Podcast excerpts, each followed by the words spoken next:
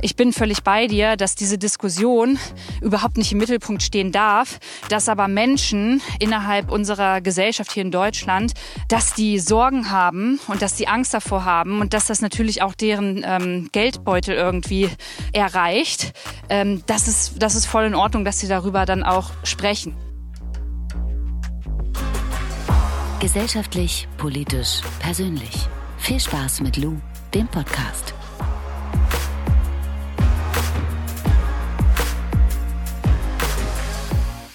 Schön, dass ihr wieder eingeschaltet habt zu einer neuen Lu-Folge. Vielleicht hört man es ein bisschen im Hintergrund. Das findet heute nicht irgendwo im Studio statt. Ich bin gerade spazieren. Es ist Abend, 20 Uhr. Ich gehe gerade durch den Prenzlauer Berg. Und das tue ich nicht alleine, sondern ich tue es mit meinem Podcast-Gast, gleichzeitig mein Freund, Journalist und ein ganz, ganz toller Mensch, Markus Ehrlich.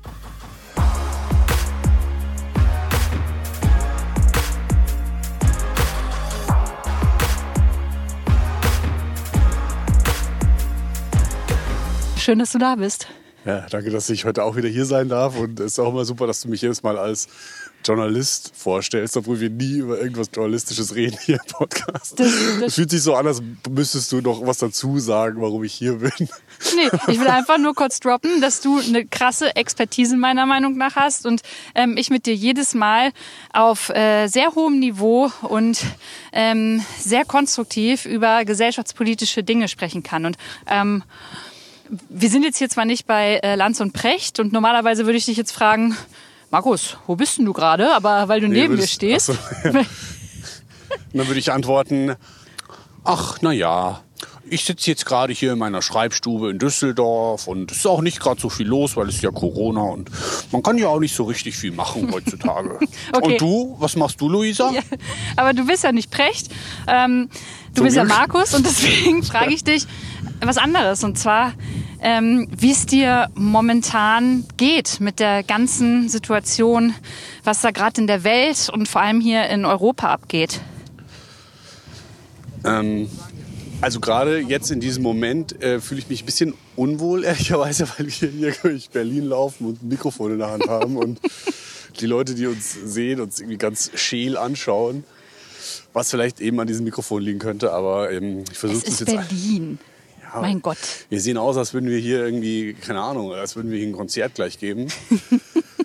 aber gut, ist halt jetzt so. Ähm, aber davon abgesehen geht es mir okay.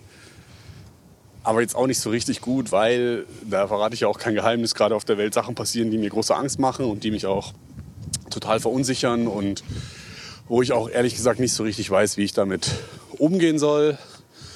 Also Klimakrise haben wir schon lange, Corona habe ich mich irgendwie auch langsam dran gewöhnt, aber jetzt kommt irgendwie auch noch ein Krieg dazu in der Ukraine und es kommen irgendwie täglich neue Bilder, die mich krass verstören und die mir mega Angst machen.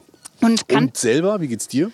Das erzähle ich dir gleich, aber kannst du dich äh, daran erinnern, was du in dem ersten Moment gefühlt hast, als die erste Push-Nachricht auf dein Handy kam, ähm, dass der Krieg angefangen hat? Nee, Gar kann nicht. Ich, ich kann mich daran nicht erinnern und es ist auch interessant, dass du das ansprichst, weil ich habe tatsächlich die Tage mit einer Freundin darüber geredet und die meinte so ganz selbstverständlich, dass dieser Ukraine-Krieg so in die Geschichte eingehen wird wie 9-11. Dass jeder von uns weiß, okay, da war ich, das habe ich gefühlt ähm, und das habe ich gerade gemacht in dem Moment, als es passiert ist. Und bei mir ist es tatsächlich nicht so. Also ich weiß jetzt nicht mal mehr, was ich gefühlt habe, wann, als es passiert ist. Und ich weiß auch nicht mehr, wo das war. Aber du wirst es mir bestimmt gleich sagen, weil meistens sind wir ja zusammen unterwegs. Ja, genau. Also es war der 24. Februar und äh, ich bin der Meinung, wir saßen entweder auf dem Sofa oder äh, waren auf jeden Fall am Handy. Und als diese Push-Nachricht kam und wir miteinander dann gesprochen haben, haben wir nichts anderes mehr gemacht, ähm, außer vom Fernseher zu sitzen. Nebenbei du bei Twitter, ähm, wieder Fernseher, Twitter, Fernseher. Und es waren halt voll kurze Nächte, weil wir die ganze Zeit halt einfach sehen wollten, was passiert da gerade, was geht da gerade ab, wer kann da gerade helfen, was passiert mit den Menschen. Und ähm, ich wollte auch nicht einschlafen, weil ich das Gefühl hatte, wenn ich jetzt einschlafe und irgendwas Schlimmes passiert, ich meine, ich kann die Welt auch nicht verändern, aber ich, ich, wollte, ich wollte es wissen und wollte nicht irgendwie so ruhig im Bett liegen. Und so ging es uns die ersten Tage ja, ich würde gar nicht unbedingt sagen, nur die ersten Tage, sondern es ist ja irgendwie immer noch so. Also ja. einerseits, man ist so gefangen zwischen the show must go on, man muss irgendwie weiter arbeiten, man muss seine, also man lebt irgendwie so weiter, aber gleichzeitig hört man jeden Tag neue so Schreckensnachrichten. Irgendwie hier Bombenangriff auf dieses Krankenhaus, hier der Journalist getötet, diese Flugbasis bombardiert. Also es sind irgendwie so, so ganz crazy times. Und ich erwische mich immer dabei, dass ich mir denke, krass, ey, das kann doch alles gar nicht wahr sein. Also es kann doch einfach nicht wahr sein, dass wir im 21. Jahrhundert leben und dass es dann, dass es so bewaffnete Konflikte überhaupt noch geben muss. Wir sind alle so gut educated und irgendwie ja, weiß ich nicht. Also mich, mich macht es irgendwie sprachlos. Und wenn ich dann in so Talkshows Leute so reden höre, so, jo, NATO, greifen die jetzt ein, greifen die nicht ein, dann gibt es einen Atomkrieg. Und es ist so, also alleine, dass wir jetzt über den Atomkrieg oder den Dritten Weltkrieg wieder reden müssen, macht mich einfach fassungslos, weil ich Konflikte bisher immer nur vom anderen Ende der Welt kenne. Sind schlimm genug.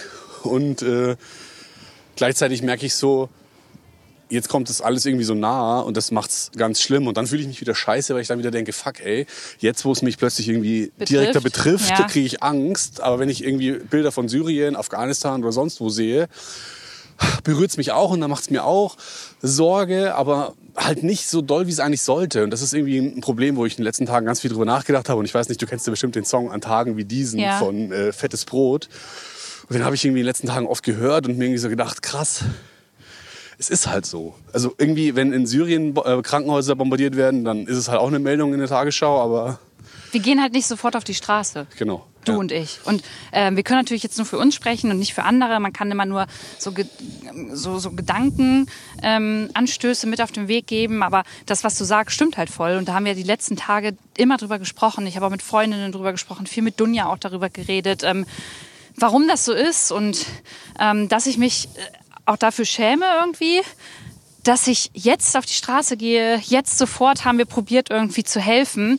Aber wie du schon sagst, ähm, jeden Tag werden auf dieser Welt Menschen ermordet. Es gibt Kriege, äh, Bomben werden irgendwohin äh, geschossen und jetzt betrifft es uns halt mehr. Und ähm, das Einzige, was ich sagen würde, was wir daraus auf jeden Fall mitnehmen müssen, und ich denke mal auch viele ähm, mitnehmen werden, ist halt genau diese Debatte, dass wir so ein bisschen ein bisschen dolle mehr dafür sensibilisiert werden, dass sowas immer auf der Welt passiert und ähm, dass wenn wir die, die Zeit dafür haben und auch die, die mentale Kapazität, ähm, mehr auf die Straße gehen, mehr helfen, auch ehrenamtlich uns in unterschiedlichen Organisationen irgendwie mit einbringen.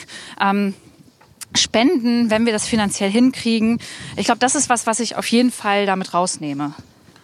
Ja, und was man natürlich, weil du sagst, warum interessiert es uns jetzt, wo es so nah ist, mehr als in Syrien zum Beispiel, das ist natürlich auch erklärbar. Also in der Journalistik gibt es das Modell, das heißt Nachrichtenwertfaktoren. Mhm. Und einer dieser Nachrichtenwertfaktoren ist eben auch räumliche Nähe. Und natürlich, ich meine, die Ukraine ist sehr, sehr nah an Deutschland und deswegen ist es natürlich auch ein bisschen wissenschaftlich erklärbar, warum es uns jetzt mehr tangiert als jetzt beispielsweise in Syrien, was einfach weiter weg ist. Es ist einfach so. Ich sage nicht, dass es cool ist, aber es ist erklärbar. Ähm, aber ja, also ich glaube grundsätzlich ist es wichtig, dass man irgendwie empathisch ist und dass man irgendwie das tut, was man eben tun kann. Und das hast du ja gerade alles erklärt, was man alles tun kann. Aber wie siehst du das? Ich meine, jetzt wird ja auch die Debatte gerade geführt. Ähm, das muss aufgearbeitet werden. Warum haben wir da nicht viel früher darauf reagiert? Es hat immer wieder ähm, warnende Expertinnen gegeben, die gesagt haben, Alter, macht euch nicht abhängig von Putin so. Ähm, und es wurde trotzdem die letzten 16 Jahre, davor war ähm, Gerhard Schröder mit den Grünen zusammen irgendwie am Start äh, in der Regierung. Warum wurde da nichts, nichts unternommen? Also hat man das einfach blind hingenommen, deiner Meinung nach? Ich weiß nicht. Also ich, ich tue mich so ein bisschen schwer, jetzt irgendwie über Deutschland zu reden und über unsere Rolle und über unsere Abhängigkeit von Russland, weil ich irgendwie so denke, die Leute in der Ukraine, so die sterben gerade und da passieren krasse menschliche Tragödien quasi im Minutentakt.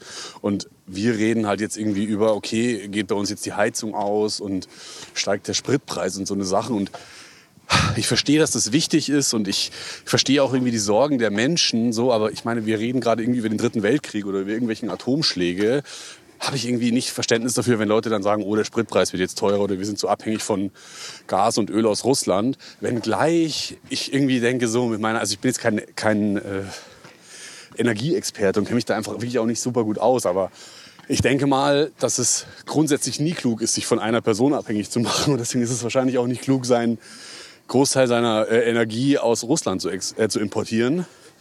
Demnach, wenn du mich so fragst, würde ich sagen, hätte man vielleicht früher auf erneuerbare Energien mehr setzen sollen, dann hätte nämlich jetzt die ganze Misere nicht. Ähm, aber ehrlich gesagt finde ich, Deutschland spielt gerade einfach nicht so eine große Rolle. Ich würde mir wünschen, dass wir mehr über die Ukraine nachdenken und reden.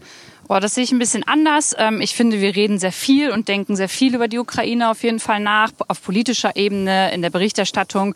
Und ähm, ich glaube, es kommt auf die Art und Weise darauf an, wie man natürlich auch in Diskursen darüber spricht, dass der Benzinpreis äh, äh, oder der Dieselpreis jetzt äh, höher ist oder ähm, aufarbeitet, was die letzten Jahre schiefgelaufen ist. Denn nur wenn du weißt, was die letzten Jahre schiefgelaufen ist und das analysierst, kannst du ja dann dementsprechend das auch für die Zukunft aufarbeiten vorbereiten und mit reinnehmen und neue Strategien entwickeln. Und die sind ja gerade wichtig, um letztendlich auch der Ukraine zu helfen. Denn im Moment ist es so, dass wir tagtäglich 100 Millionen von Euro für Gas oder Öl ähm, dementsprechend nach Russland pumpen und wir ja indirekt, wenn man das jetzt zynisch sagen kann, ähm, den Krieg Putins mit gefühlt ja finanzieren. Ich sage extra, dass das jetzt zynisch ausgedrückt ist, aber ähm, man, man, könnte das nee, so deuten. Ist ja, so. ja. Also es ist ja Fakt, dass so und so viele Millionen jeden Tag also man könnte Geldern sagen Blutgeld. Fließen.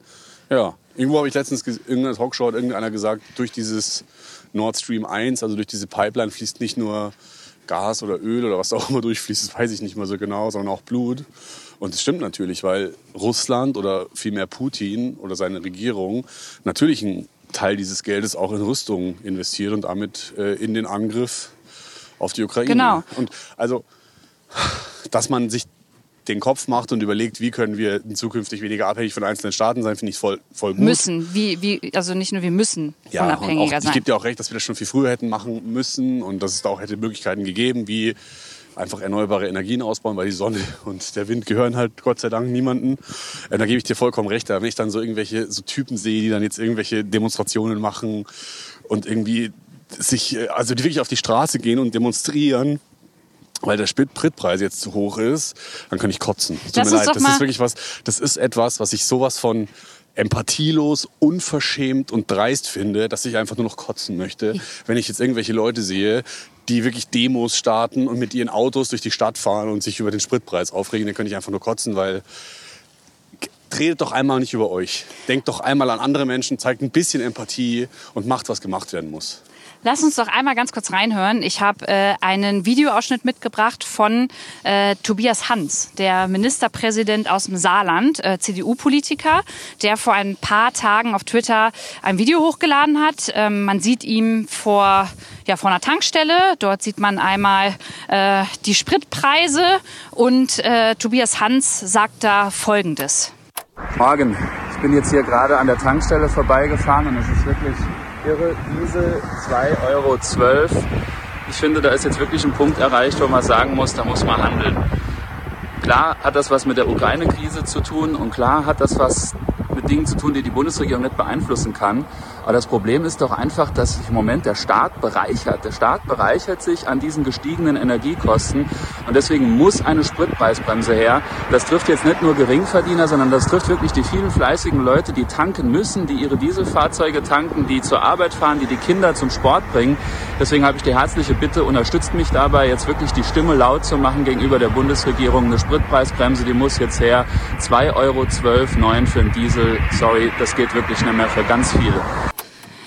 Wie findest du das, was er da gesagt hat? Ich finde es auf vielen Ebenen bodenlos. Ich finde es eine Frechheit und ich kann nicht nachvollziehen, wie man sowas machen kann. Und kannst dir auch auf verschiedenen Ebenen erklären, warum ich es bodenlos finde. Aber wie findest du es denn? Ähm, also erstmal ist das ja völliges Anstacheln, was jetzt seinen Wahlkampf angeht. Also es ist ja einfach nur, das ist ja einfach quasi die Sympathie auf seine Seite ziehen, damit er irgendwie die WählerInnen auch erreicht, äh, weil er gerade die Sorge der Menschen natürlich auch irgendwo dafür benutzt. Dann muss man auch einfach sagen, äh, Tobias Hans und die CDU, die waren 16 Jahre lang jetzt in der Regierung. Ähm, er also, nicht, weil er ist ja Okay, nicht in der Regierung, gut, entschuldige, er ist Landes, aber seine Partei, also ja. seine Partei ja. war, äh, war in der Regierung. Und ähm, da hätte man ja auch auf unterschiedlichen Ebenen schon mal dafür sorgen können, dass wir, was wir gerade schon besprochen haben, äh, unabhängiger dementsprechend ist. Es wird ja auch Expertinnen gegeben haben, die da mit einem sprechen. Also da jetzt so drauf zu gehen, ist natürlich seine, seine Rolle aus der Opposition letztendlich ja heraus.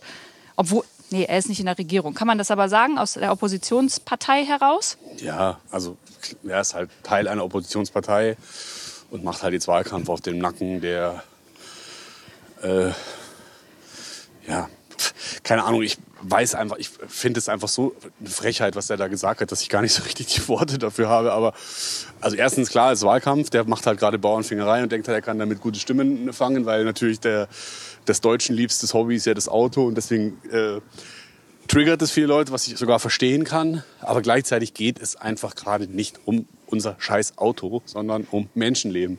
Und da muss alles gemacht werden, um diesen Krieg zu beenden. Und da habe ich einfach keinen Bock, über Spritpreise zu reden. Und egal, ob das irgendein Hans sagt oder irgendein Peter, das ist mir ehrlich gesagt scheißegal. Und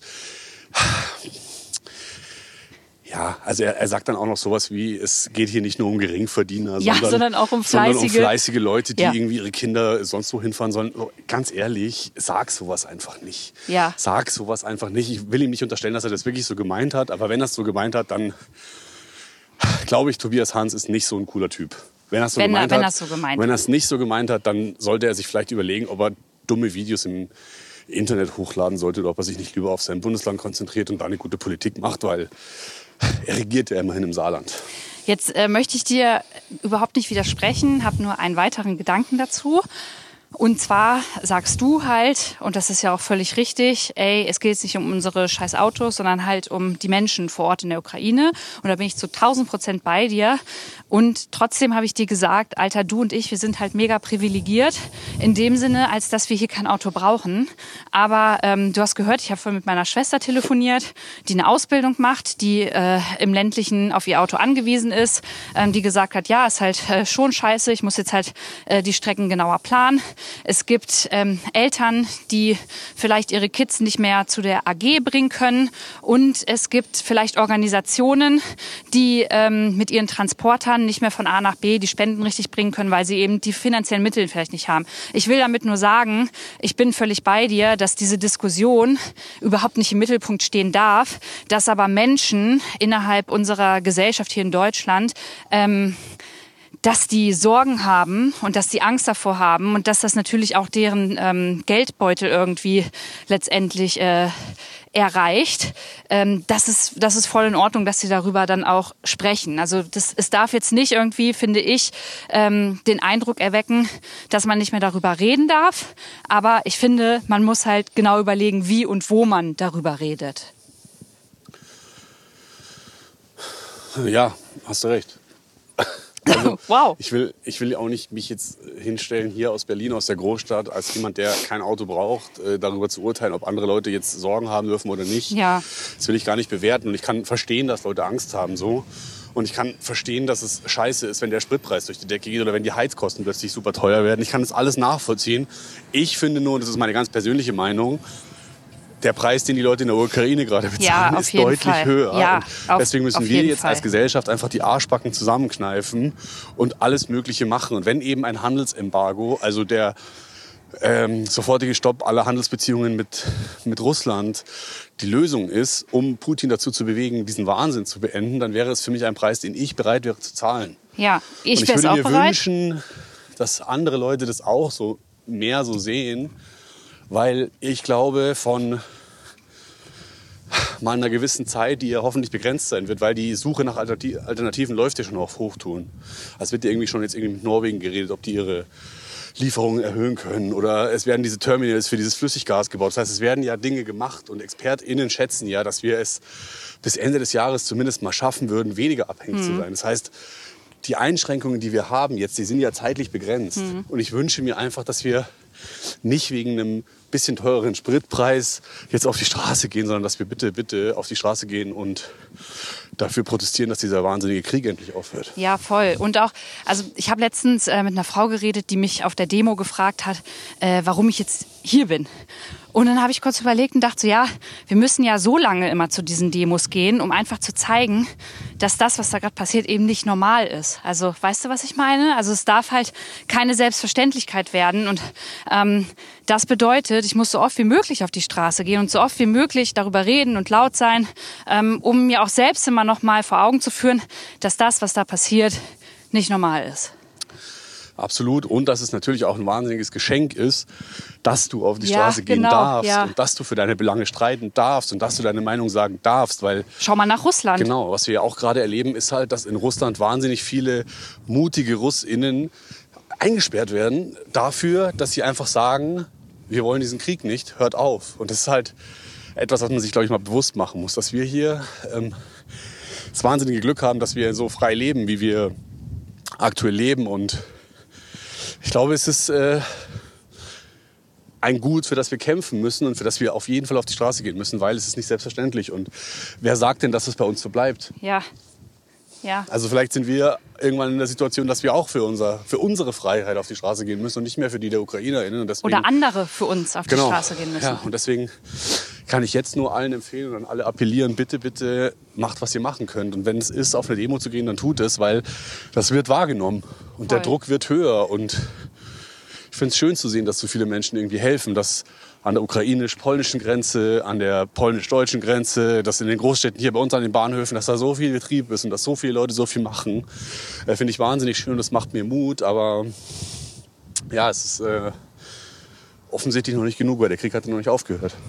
Ich habe überlegt, ob ich es heute anspreche, weil du weißt, dass ich die letzten Tage auch auf meinem Account natürlich dementsprechend, die einen finden es gut, die anderen nicht, ähm, darüber gesprochen habe, wie wir geholfen haben und ich diesen Ansatz verfolgt habe, tu Gutes und rede darüber, damit es andere sehen, damit ich andere inspiriere mit meiner Reichweite, ähm, damit es andere mir, mir oder uns nachmachen. Andere sagen natürlich, hey, ähm, das ist weiß ich nicht, selbstdarstellerisch, keine Ahnung. Ich finde trotzdem, dass wir darüber reden sollten, weil es da auch ein paar Aspekte gibt, die vielleicht Menschen in Zukunft beachten sollten, gerade in den nächsten Wochen. Ähm, wir haben geholfen, indem äh, wir relativ zügig deine Wohnung auf Vordermann gebracht haben, du zu mir in die Wohnung gekommen bist, bei dir in die Wohnung vier Personen reinpassen und wir äh, irgendwann die ersten Tage am Bahnhofabend standen, um ähm, zu sagen, hier können vier Personen bei uns aufgenommen werden. Vielleicht kannst du mal kurz beschreiben, wie das war. Ähm, also da an diesem Bahnhof zu stehen, war für mich wahnsinnig bewegend, weil ich äh, tatsächlich schon das, das zweite Mal in so einer Situation war, weil ich damals auch, als die äh, 2015 die ersten Geflüchteten nach Deutschland gekommen sind, äh, war ich in München und habe da schon miterlebt, wie da diese krasse Willkommenskultur war und habe mich da so krass gefreut und war da so krass stolz auf mein München damals noch, weil ich da dachte, krass, ey, wie schön, dass es so viele Menschen gibt, die so viel helfen. Und das gleiche Gefühl hatte ich jetzt eben wieder da am Bahnhof in Berlin, ähm, weil es einfach richtig schön ist zu sehen, okay, ganz vielen Menschen hier in Deutschland ist nicht scheißegal, was den, mit den Menschen in der Ukraine ist. Und es ist was wahnsinnig Schönes. Und da zu stehen und mitzubekommen, wie viele Leute da äh, ein Obdach bekommen haben, war einfach wahnsinnig schön. Und irgendwie auch, dass wir helfen konnten, freut mich natürlich jetzt auch, äh, weil ja, man, wie vorhin gesagt, man muss halt machen, was man machen kann. Und zu der Frage, ob man darüber sprechen sollte oder nicht.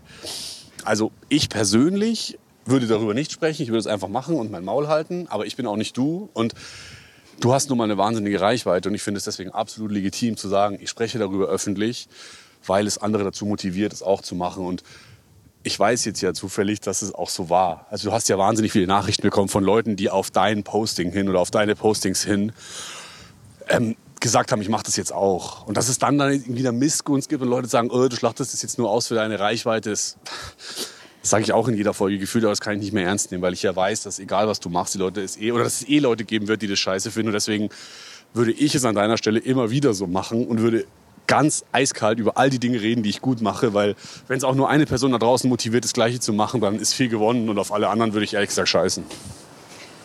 Genau, jetzt Darf, geht's darf man das sagen in einem Podcast? Ja, das scheißen? ist, das, äh, ja, jetzt was nochmal? Scheißen. Ja.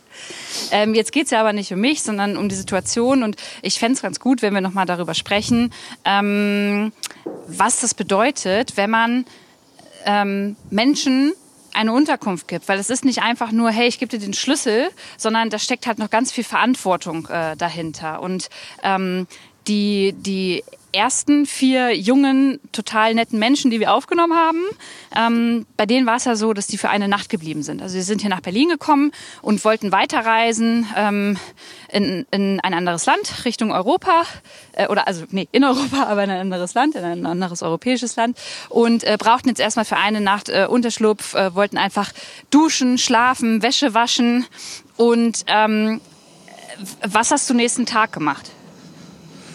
Also erstmal, die Frage habe ich jetzt auch schon öfter bekommen. So aller krass, du gibst da einfach irgendwelchen wildfremden Leuten den Schlüssel zu deiner Wohnung und gehst dann und lässt die da einfach. Was ist denn, wenn die dir die Bude leer räumen? Was ist denn, wenn die what, whatever? Und ehrlich gesagt, habe ich mir darüber gar nicht so viele Gedanken gemacht. Also irgendwie, ich habe früher, als ich noch studiert habe, äh, öfter CouchsurferInnen bei mir gehabt und habe da auch schon voll auf die Frage bekommen, so krass, jetzt lässt du da irgendwelche Leute in deine Wohnung, aber irgendwie hatte ich damals so das Gefühl, diese Couchsurfer-Innen-Community, die ist irgendwie so chillig drauf, da passiert nichts. Und jetzt bei den Geflüchteten hatte ich es wieder ähnlich, dass ich mir dachte, so hey, die Leute haben andere Sorgen, als mir jetzt mein Mac zu klauen. Deswegen habe ich da äh, ist einfach jetzt nicht so sonderlich viel drüber nachgedacht. Und zu dem Orga-Aufwand, den du gerade angesprochen hast, war natürlich die Schwierigkeit, wie kriegen wir diese Leute dann an ihre Final Destination. Mhm. Und da war ein bisschen Rumtelefoniererei mit der Bahn und äh, überlegen, okay, wie kriegen wir euch jetzt aus Deutschland wieder weg? Hat aber erstaunlich gut funktioniert. Also ich finde es wahnsinnig schön, wie Transportunternehmen wie eben die Bahn oder andere europäische Transportunternehmen dann einfach gesagt haben, hey, ihr könnt kostenlos reisen. Und es war dann auch bei denen so. Also wir haben die dann irgendwann äh, wieder zum Bahnhof gebracht und dann wurden die in den Bus gesetzt, sind dann weiter nach Paris gefahren. Ich glaube, so viel darf ich verraten. Und von da an sind die dann kostenlos zu ihrer Final Destination gefahren. Also es war. Und es hat auch alles geklappt, ne? Es hat auch alles geklappt und da sieht man halt dann wieder, wie so eine Extremsituation dann doch irgendwie zusammenschweißen. Mhm. Dass halt plötzlich dann Reisen möglich ist für Menschen, die betroffen sind und dass man halt dann nicht so genau hinguckt. Und das ist schön zu sehen, dass es dann plötzlich doch alles geht. Und für uns beide war jetzt der Aufwand auch ehrlicherweise jetzt im Rahmen. Also wir haben, mussten da jetzt nicht so super viel machen. Was natürlich nochmal ein anderer Schnack ist, wenn du länger jemanden aufnimmst, weil da hast du natürlich noch andere Baustellen. Ja, genau. Das ist, glaube ich, der Unterschied. Also äh, jetzt aktuell ist ja auch ähm, eine Familie in, in deiner Wohnung und du bist bei mir. Ähm, aber da ist es tatsächlich so, dass sie hier vor Ort auch jemanden haben, der dolmetscht, der mit denen ähm, ja. quasi alles organisiert und was macht. Und äh, du stellst einfach die Wohnung und bist quasi bei mir. Aber mir war nochmal wichtig, darauf hinzuweisen, dass wenn ihr äh, eine Unterkunft stellt, dass ähm, dass es dann so sein wird, dass ihr da auch ein bisschen finanziell erstmal irgendwie vielleicht ein bisschen was kochen müsst, äh, vielleicht irgendwelche Kosmetik, genau. Äh, genau. Also es, man sollte einfach wissen, dass man so ein bisschen Geld ähm, einfach da auch rein investiert und auch haben sollte, dass man Zeit haben sollte, ähm, um organisatorische und bürokratische Dinge zu organisieren und ähm, ja, dass man dann natürlich reinhören muss, haben die gerade nach so einer langen Reise, nach, nach dieser Flucht aus ihrem Land überhaupt die Kraft? Wollen die jetzt reden? Wollen die einen Spieler machen oder wollen die einfach nur in Ruhe gelassen werden? Ähm, wie ist das mit der Sprachbarriere? Äh, wie ist das mit der Impfung, äh, Covid und so? Das sind so alles Dinge, die, die man einfach auf dem Schirm haben muss, glaube ich. Und wenn man dann entscheidet, hey, das kann ich trotzdem äh, wuppen, das kriege ich hin, dann ähm, ist es super, wenn man das macht. Und wir verlinken euch auch nochmal in den Show Notes ähm, eine Seite, auf der ihr euch eintragen lassen könnt, um ähm, eine Unterkunft anzubieten. Ja, hast du schön gesagt. Habe ich schon hab gesagt? Ich dazu, Habe ich nichts dazu hinzuzufügen, außer dass wir vielleicht nochmal drüber reden könnten, ob es denn so gut ist, dass die Zivilgesellschaft jetzt wieder einspringen muss oder ob man da nicht von Seite der Politik auch Dinge hätte vorher planen können, oder macht das jetzt wieder ein Wespennest auf, in das du lieber nicht stechen möchtest? Hei, hei, hei. ähm, Ey Leute, wir haben kein Skript hier. Das ist nee. äh, kompletter Freestyle. Und ja. deswegen kann es manchmal sein, dass wir uns auch verfransen. Ja, wie du weißt, äh, war ich ja den einen Abend am Berliner Bahnhof unterwegs und durfte ähm, eine der Organisatorinnen ähm, aus, aus, aus dem privaten Netzwerk den Abend begleiten. Liebe Grüße an Bianca. Vielen Dank, äh, dass du dir die Zeit genommen hast, um einfach mal zu verstehen, wie läuft das jetzt gerade ab? Äh, bekommen äh, sie irgendwie Hilfe vom, vom Senat hier in Berlin? Und was muss da eigentlich alles gemacht werden? Und ähm, inzwischen ist es schon so, dass die äh, Berliner Stadtmission und der Senat da mit vor Ort am Berliner Hauptbahnhof sind, aber es einfach die ersten Tage so war, ähm, dass wenn die Zivilgesellschaft nicht vor Ort gewesen wäre, dass so schnell dort niemand die Menschen in Empfang genommen hätte, ähm, sie mit äh, Hygieneartikeln versorgt hätte, mit Dolmetschern versorgt hätte, mit Unterkünften versorgt hätte, weil weder ein Zelt noch ähm, eine eine Option vom Senat zur Verfügung stand, wo das hätte passieren können. Und deswegen hätte es ohne die Zivilgesellschaft nicht geklappt. Und mir ist das ganz wichtig zu sagen, ähm, denn jetzt ist die Situation folgende dass ähm, ich mir jetzt von mehreren Menschen, die dort vor Ort helfen, aus dem privaten Kreis, äh, Kreis ja, gesagt haben, du Lu, wir haben jetzt hier äh, die 11, 12, 13 Tage Strukturen entwickelt. Wir wissen, was die Menschen, die hier ankommen, benötigen. Wir wissen, was die besten Optionen sind. Aber richtig gehört vom Senat werden wir nicht. Wir, und jetzt wird hier ein Zelt hier oben hingestellt. Und, ähm, also es das wird, Zelt gibt es jetzt inzwischen, oder wie? Genau, das gibt es. Und was wird da gemacht? Äh, in diesem Zelt äh, sollen jetzt die Menschen, die ankommen in Berlin aus der Ukraine, sich melden. Und dann, und das ist ja auch gut, wird quasi vom Senat die Unterkunft übernommen. Weil weil das war auch ein großes Problem und das hat die Bianca auch gesagt, dass natürlich die ersten Tage, wie an, bei uns, an Privatpersonen einfach diese Unterkünfte halt äh, vermittelt wurden mhm. und man äh, keine, keine Daten hatte. Also man, man wusste nicht, wo die Leute hin Richtig, richtig. Okay. Und dann ja. gab es die Situation, dass ähm, auch, und das steht auch in der Zeitung, das könnt ihr nachlesen, äh, Menschenhändler am Berliner Hauptbahnhof unterwegs waren. Und das natürlich eine sehr schwierige und heikle Situation war. Von daher ist es sehr gut, dass der Senat jetzt da ist. Aber. Ähm, Ganz kurz, das muss man kurz mal würdigen, glaube ich. Es gibt Leute, die sich jetzt an, dem Not, an der Not dieser Menschen bereichern, indem sie dann da sich jetzt.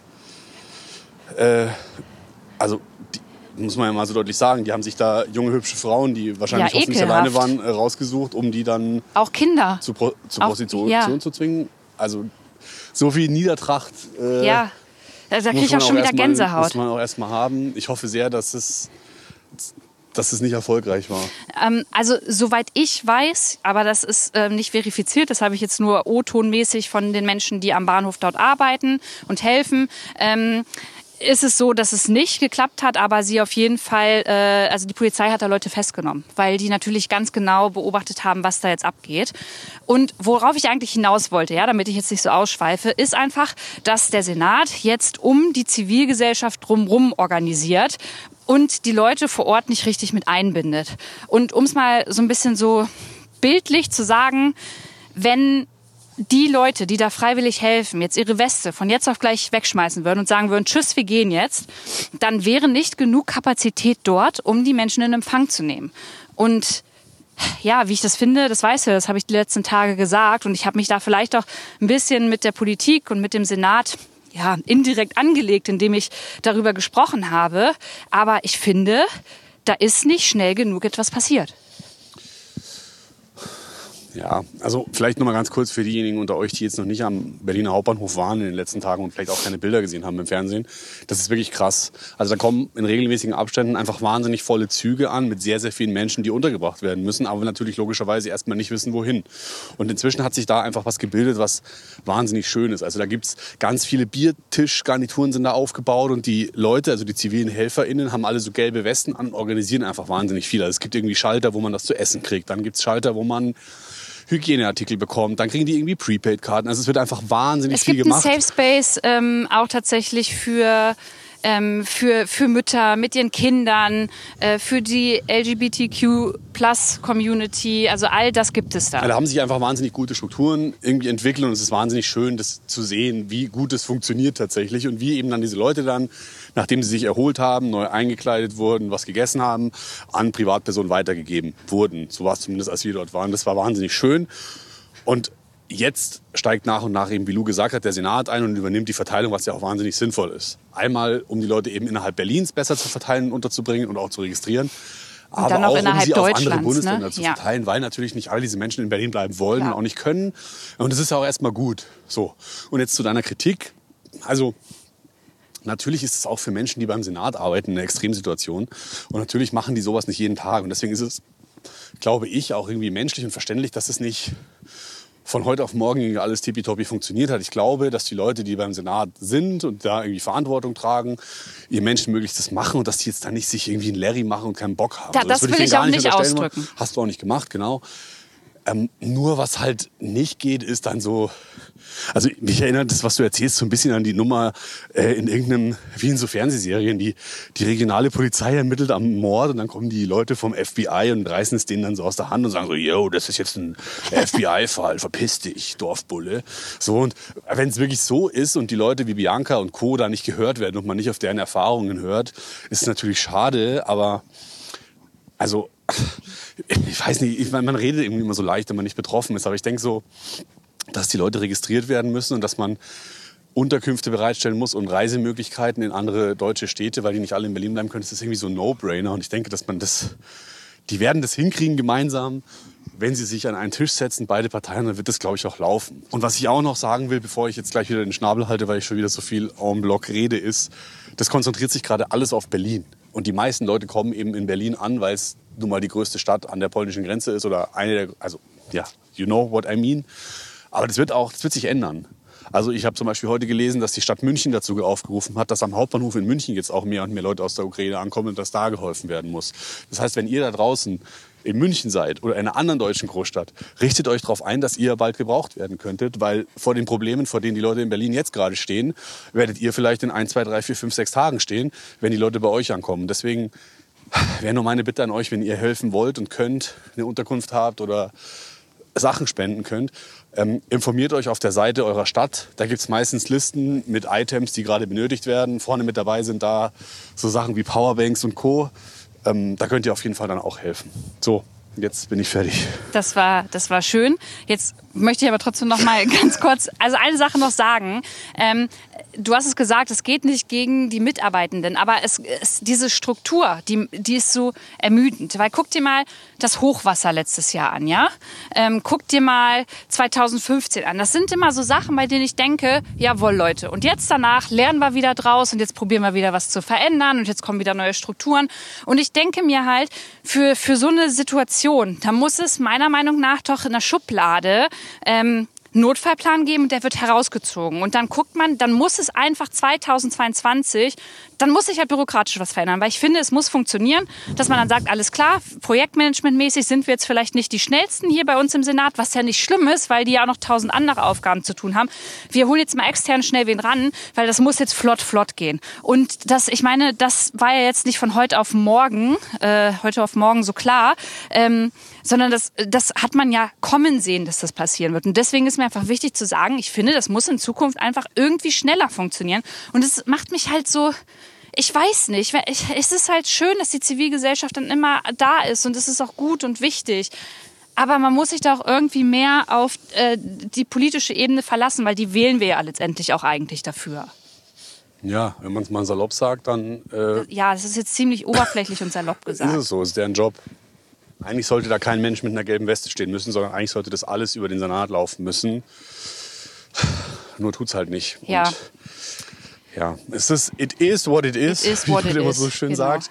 Lass uns einfach hoffen, dass die beiden Parteien sich irgendwie zusammenraufen und dass es jetzt in Zukunft Ja, richtig. gut funktioniert und dass vor allem, und das ist ja das Allerwichtigste, dass es diesen Menschen, die jetzt hier bei uns ankommen, gut geht und dass die sich um so eine Sachen keine Sorgen machen müssen, sondern dass die sich darum kümmern können, irgendwie wieder auf die Beine zu kommen. Voll. Und weil du gerade ansprichst, die Menschen, die hier gerade ankommen, ja. Wenn ihr diese Podcast-Folge hört, dann äh, ist es Donnerstag und dann werde ich schon ähm, mit der Beauftragten der Bundesregierung für Menschenrechte und humanitäre Hilfe, Luise Amtsberg, in Polen und an der Grenze zur Ukraine gewesen sein, um dort vor Ort mit den Hilfsorganisationen zu sprechen, ähm, um mir einfach mal einen Überblick zu verschaffen und ja, euch einfach mitzunehmen und darüber zu berichten. Und ich werde da auch die Frage stellen, und darüber können wir jetzt noch mal ganz kurz reden, ähm, wie es sein kann, dass dort ähm, schwarze Menschen, POCs, ähm, zum Teil nicht mit über die Grenze kommen konnten oder quasi aus den Zügen dann geholt wurden Richtung Berlin, ähm, weil das ist einfach rassistisch und das wurde da zum Teil getan. Wie findest du das? Ja, scheiße.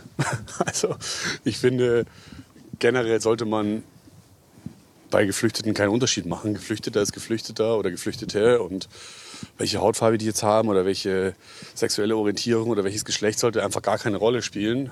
Ähm, aber das ist auch so eine Binse. Also pff, natürlich finde ich das scheiße und natürlich sollte das nicht sein, aber offensichtlich ist es halt passiert und äh, ja. Ja, ich finde es aber wichtig, darauf anzusprechen, weil auch 2022 ist es anscheinend leider immer noch ähm, ein riesiges Problem, dass sowas passieren kann. Und äh, natürlich ist es für uns beiden, weiß ich nicht, Leute würden uns wahrscheinlich Vogue nennen, äh, ein No-Brainer. Und wir würden sagen, ja natürlich, aber so natürlich ist es anscheinend nicht. Denn du hast doch auch die... Äh, Gib mir mal den O-Ton, den du äh, am Bahnhof bekommen hast, als du den einen äh, äh, Mitarbeiter da am Bahnhof befragt hast. Da ging es doch darum, wann die Züge ankommen und warum der Verspätung hat.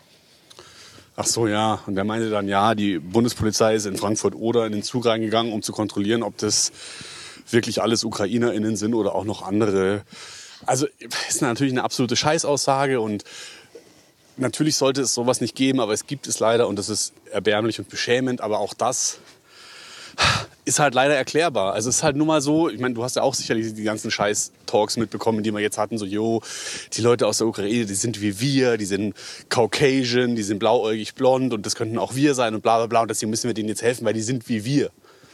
Das ist ja so das Narrativ, das man ganz oft gehört hat bei ganz Ja. vielen Medienberichterstattung, was halt einfach nur zum Kotzen ist, weil wir natürlich äh, zwei Schubladen aufmachen mit Geflüchteten. Und zwar einmal die aus Syrien und aus anderen Ländern und jetzt die, das ist nicht meine Wortwahl, aber die äh, eines Kollegen der NZZ, glaube ich, der geschrieben hat, diesmal sind es richtige Flüchtlinge oder Ja. echte Flüchtlinge. Also wo ich einfach unglaublich. Nur, wo ich einfach nur kotzen möchte. Ich habe heute, glaube ich, schon dreimal einfach nur kotzen wollen. Also ihr merkt, ich bin On fire. on fire, was das Thema angeht, weil ich es einfach himmelschreiend ungerecht und scheiße finde. Aber auch das ist halt erklärbar. Ich meine, Ukraine ist näher an Deutschland als Syrien. Und de- dementsprechend empfinden viele Menschen diese UkrainerInnen halt einfach als uns näher und als helfenswerter als Menschen aus Syrien. Und Ja. Das ist scheiße, das ist ganz, ganz Richtig. schlimm. Und ich, ich möchte nicht, dass es so ist, aber es ist leider so. Und da müssen wir dran arbeiten. Genau, also erklärbar ist es, aber nicht hinnehmbar. Nee. Aber wir wollten es halt auf jeden Fall angesprochen haben, damit darüber vielleicht auch an eurem Küchentisch nochmal gesprochen wird oder äh, bei eurer nächsten Unterhaltung mit Freunden und Freundinnen, weil es einfach wichtig ist. Und äh, jetzt haben wir ziemlich viel über die Ukraine geredet und das ist auch gut und wichtig so. Aber ähm, wie gefällt dir denn das Wohnen bei mir eigentlich? Super Überleitung. Du Ja. bist auf jeden Fall die Überleitungskönigin. Ja. Alle Menschen, die gerne Deep und Deutlich beim NDR hören, dürfen sich äh, gucken, dürfen sich bitte. freuen. Da gibt es bald neue, neue Folgen. Auch dann wieder mit der Interview- und Überleitungskönigin Luisa Dellert. ähm, Oh Mann. also ich bin ja jetzt nicht das erste Mal bei dir und ich bin ja auch, wenn wir niemanden bei uns, bei mir zu Hause beherbergen, öfter bei dir und bisher, glaube ich, läuft es ganz gut. Natürlich haben wir die eine oder andere Sache, wo wir uns gerade einruckeln müssen. Und Welche wo wir, denn? Welche denn? Ja, ich glaube, wir haben einfach unterschiedliche Auffassungen, was den Haushalt angeht und was Reinlichkeit und Ordnung betrifft. Und meiner Ansicht nach übertreibst du da maßlos und hast einfach einen wahnsinnigen Putzfimmel. Und Zitat, ich bin doch hier nicht bei der Bundeswehr. ja, also so fühlt sich manchmal an, wenn da nicht. Okay, Frage. Wenn ihr bei euch zu Hause ja etwas kocht und da viel Gemüse geschnippelt wird und da halt Biomüll anfällt, ist es für euch zulässig, dass der Biomüll mal über Nacht nicht runtergebracht wird? Oder seid ihr so drauf, dass, also runter oder raus, je nachdem, ob ihr äh, im Erdgeschoss wohnt oder weiter oben. Aber also ihr schneidet was, äh, habt Biomüll und ist es dann für euch okay und ein hinnehmbarer Zustand, wenn der Müll über Nacht in der Wohnung bleibt oder muss der sofort nach dem Kochen runtergebracht werden? Äh, Würde mich mal interessieren, eure Meinung. Vielleicht kannst du ja mal eine Instagram-Story dazu machen und die Leute abstimmen lassen, weil ich bin mir sicher, dass mindestens 80 Prozent der Leute sagen, es ist vollkommen in Ordnung, dass das mal Okay. über Nacht steht. Äh, wie, wie findest du das? Äh, Atme mal kurz durch.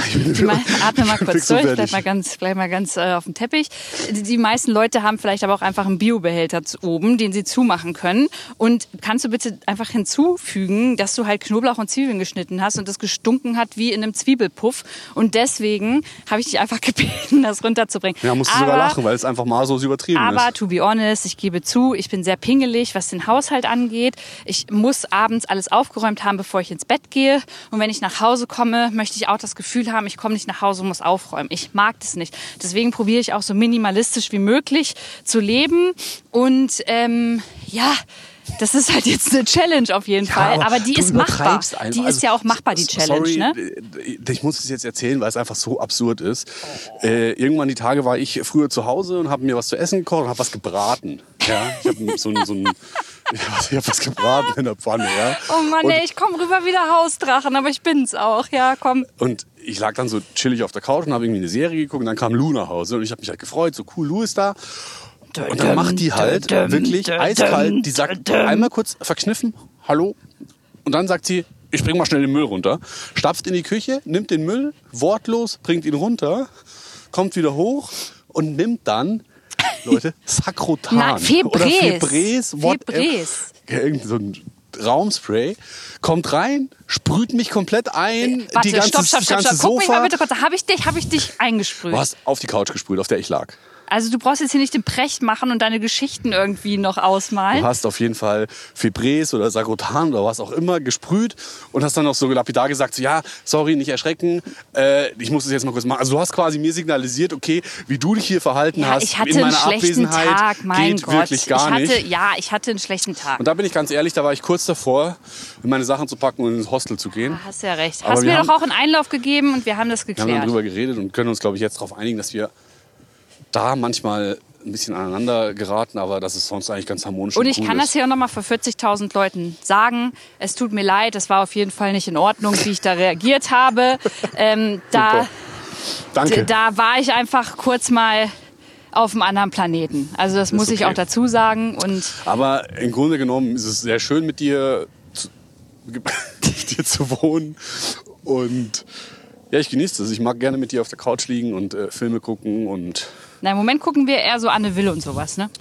ja, auch sowas. Und es ist einfach, es ist, ich glaube, es ist ein, ein großes Geschenk, eine Partnerin zu haben wie dich, mit der es sich so gut aushalten lässt. Auch wenn man es jetzt gerade nach dem Rant, den ich losgelassen habe, nicht glauben mag. Aber insgesamt bin ich sehr glücklich und froh, dass du meine Freundin bist und auch äh, sehr dankbar, dass ich bei dir Unterschlupf gefunden habe. Und das ist ja auch ein ganz gutes Training für alles, was in Zukunft noch kommt. ist mega süß, dass du das sagst. Danke. Und ich muss mal kurz sagen, dass du ehrlicherweise auch von uns, und dann sind wir auch gleich fertig mit der Folge, mit unserer Ja, wir Paartherapie. sind ja erst bei 45 Minuten. ja, aber die Leute denken sich jetzt auch, was ist denn das für eine Paartherapie, die wir hier hören? Bin ich gerade warm Ähm, gelaufen. ich, du bist auf jeden Fall von uns der, der mehr nettere, nettere Worte übrig hat. Nicht, weil ich sie nicht hätte, aber ich bin immer ein bisschen wortkarg und ich krieg sowas immer schlecht raus. Und ich bin auch nicht so die Romantikerin, muss ich sagen. Okay. Und ähm, für mich ist es ehrlicherweise, und das weißt du auch, für mich ist es schon eine Challenge, weil ich eigentlich immer meinen Rückzugsort brauche zu Hause. Also ich brauche so meine eigenen, dachte ich immer, vier Wände. Ähm, wo ich alleine sein kann. Und jetzt ist es einfach mal mit dir zusammen. Und deswegen äh, probieren wir das einfach. Und das ist ja auch für mich eine Übung und das finde ich ganz gut. Aber ich bin auch immer sehr froh, wenn ich nach Hause komme und äh, du dann zu Hause bist. Danke. Das ist das Netteste, was du in den letzten Tagen zu mir gesagt hast. Au, Backe. Wirklich. Ja, aber man muss, glaube ich, auch dazu sagen, die Wohnung ist halt auch einfach sehr klein und irgendwie ist es natürlich nicht so richtig möglich, sich da aus dem Weg zu gehen. Und ich glaube, wenn wir jetzt eine größere Wohnung hätten und sagen, wir ziehen irgendwann vielleicht mal zusammen, dann wäre die Wohnung ja auch größer und dann wäre es ja auch einfacher, Voll. sich aus dem Weg zu gehen.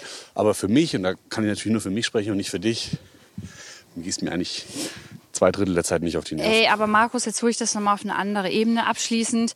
Und das habe ich ja auch schon zu dir gesagt, oder das haben wir auch beide gegenseitig gesagt. Ey, wir reden hier auf hohem Niveau. Ander, also wie gesagt, andere Menschen verlieren gerade ihre Wohnung, können dann nie wieder rein. Die Wohnungen werden zerbombt, die brauchen hier einen Unterschlupf. Andere Menschen würden sich freuen, wenn sie genau diesen Platz hätten, über den wir gerade sprechen. Und von daher dürfen wir das ruhig zu uns mal sagen und auch aussprechen. Aber ich glaube, dass wir uns immer noch mal auf den Boden der Tatsache irgendwie zurückholen, oder? Und für uns wissen, ähm, ist schon alles richtig gut, wie wir es haben. Ja, das äh, Grüße gehen raus an alle Leute, die gerade äh, demonstrieren gehen, weil der Spritpreis so hoch ist. Äh, checkt mal eure Privilegien und überlegt euch, ob es so eine gute Idee ist, jetzt über den Spritpreis Sich Sorgen ausschließlich zu machen, zu ja. Aber Dem Demonstration bin ich bei dir. Ähm, ja, das waren jetzt schöne 50 Minuten mit dir. Freue mich sehr. Ich würde gerne noch weiterreden, aber ich Ja, hast du noch ein Thema? ähm,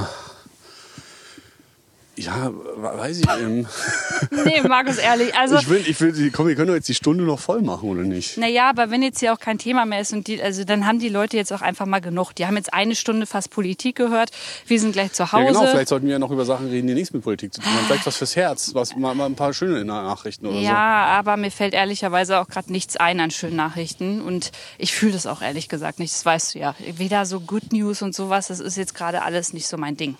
Ähm, es lässt sich vielleicht zum Schluss einfach noch sagen, ich werde, wenn ihr das jetzt äh, gehört habt, wahrscheinlich auf meinem Instagram-Kanal ähm, die Videos veröffentlicht haben zu der Situation in Polen, von den helfenden Menschen da vor Ort, ein paar Fragen gestellt haben. Schaut da einfach mal vorbei.